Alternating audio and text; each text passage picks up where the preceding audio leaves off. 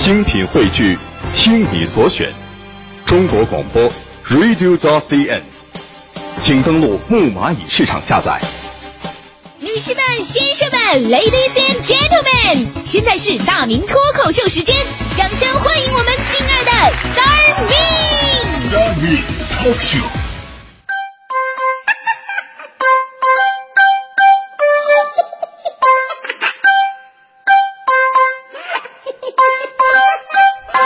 好，欢迎各位来到今天的大明脱口秀，我是大明。这两天这个气温呢暴涨，一下子让我们有了夏天的感觉了。对于像我这种胖子呢，又到了该脱毛的季节，俗称剪头发啊。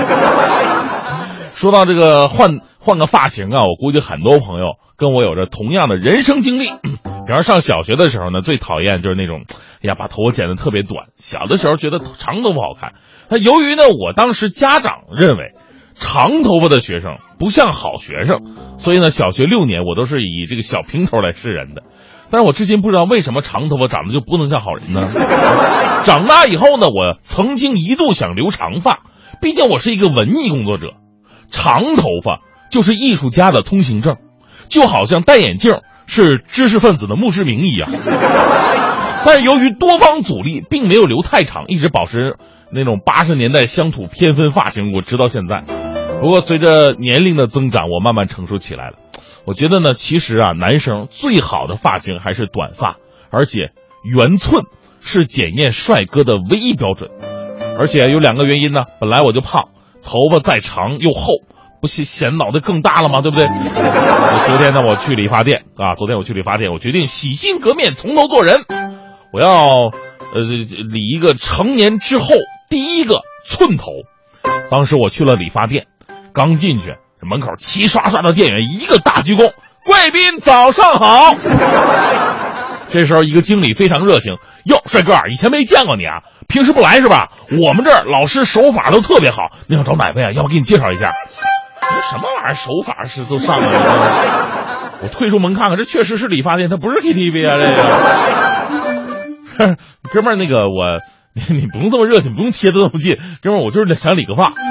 那经理呢，把我迎进去，安排好位置，来了个理发师啊。这个理发师长得这特别瘦，这腰能跟我腿一样粗吧？上来给我抱起，哟，先生，我们今儿刚好店庆。哥们儿，你不能正常说话吗？啊，我说话就这么个风格。我们今儿刚好店庆。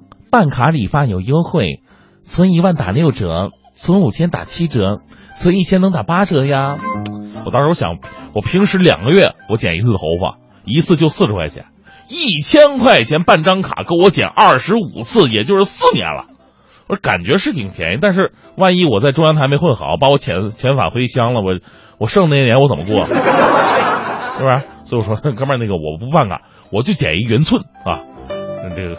理发师也挺开心，好嘞啊，我先给你洗一下哈，啊，说正洗呢，哥们儿，你这发质有问题啊，太干了，你看这头皮很多地方都不长头发了，要不给你做做保养吧？我就说有道理啊，哈，这北京干，我头皮肯定跟着干呢。那黄欢不是说最不喜欢秃顶男吗？不是，哎，哥们儿，那保养可以，保养多少钱呢？理发师特别随意的说：“啊，保养不贵，三百，而且推荐啊，用我们这儿的精油产品，拿回去自己以后也可以自己护理，加起来六百就够了。”我说：“大哥呀、啊，六百太贵了，我就想绞一个五十块以内的圆寸。”理发说了：“不贵，今天我们店刚好做活动，你可以办卡呀，存一万打六折，存五千打七折，存一千能打八折呀。”我说：“大哥，咱能不能不提办卡打折的事儿啊？我就想剪一圆寸。”师傅突然眼睛一亮。哎呦，其实吧，你进来我就想说了，你这个脸型啊不太适合圆寸。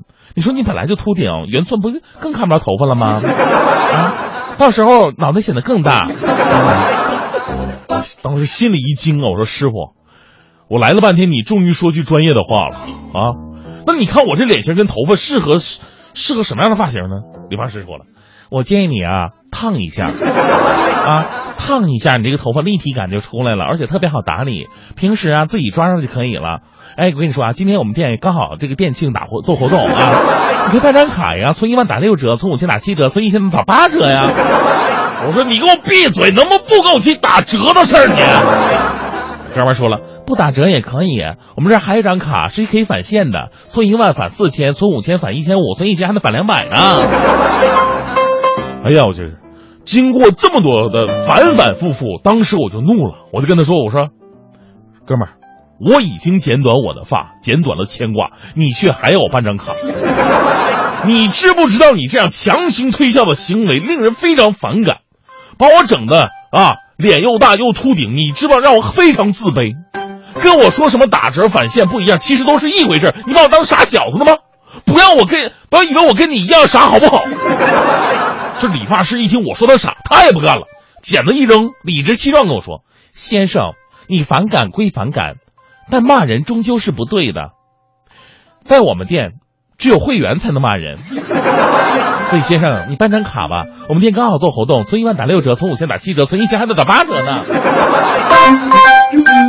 最后结果就是我手里拿着一千块钱的会员卡出门了，因为我深深的知道。”这个才是出入证啊，没他出不去。为什么？为什么从小到大理发师都是我的心头之痛？他好像就跟我不是活在同一个次元一样，永远无法理解我说话是什么意思。你说剪短点，他就贴着头皮剪；你说修一下，他给你剪一半。秦始皇统一度量衡的时候，难道没把理发师算进去吗？为什么我们的一厘米跟他们的一厘米是不一样的呢？每次理发都是一次赌博，我就没赢过。剪之前我只想换个发型，剪之后我都想换个脑袋了。我，我就一下在想，我说如果我在理发店旁边开个帽子店，生意会不会超级火呢？而且我说我剪圆寸，你跟我扯什么发质不好要护理？我说我只想剪短，你跟我提头发太少要烫头。我说我要修一修，你说我有白头发要染发。我说价格太高，你说你们店庆那么嘎，我就奇了怪了，为什么你们每天都在店庆啊？你，所以。到底有没有一家理发店不絮絮叨叨让你办卡，不推销产品，不诱惑你烫染、装修正常，不让人产生进 KTV 的错觉？洗头的不非主流，发型师不娘炮，不称老师，不叫什么 Andy、Tony、Eric，不穿紧身裤，不问你在哪上班，一个月拿多少钱？不要无知的小妹瞎捏你脖子，不要什么手机，不要什么设计师，我只想普通的剪短。我不想怀揣着寸头的理想进门，然后烫成卷发，染个个。黄毛，最后揣着五千块钱的会员卡再出门。总之一句话，我觉得，比起盲人按摩，这个世界上更需要的，应该是哑剧理发。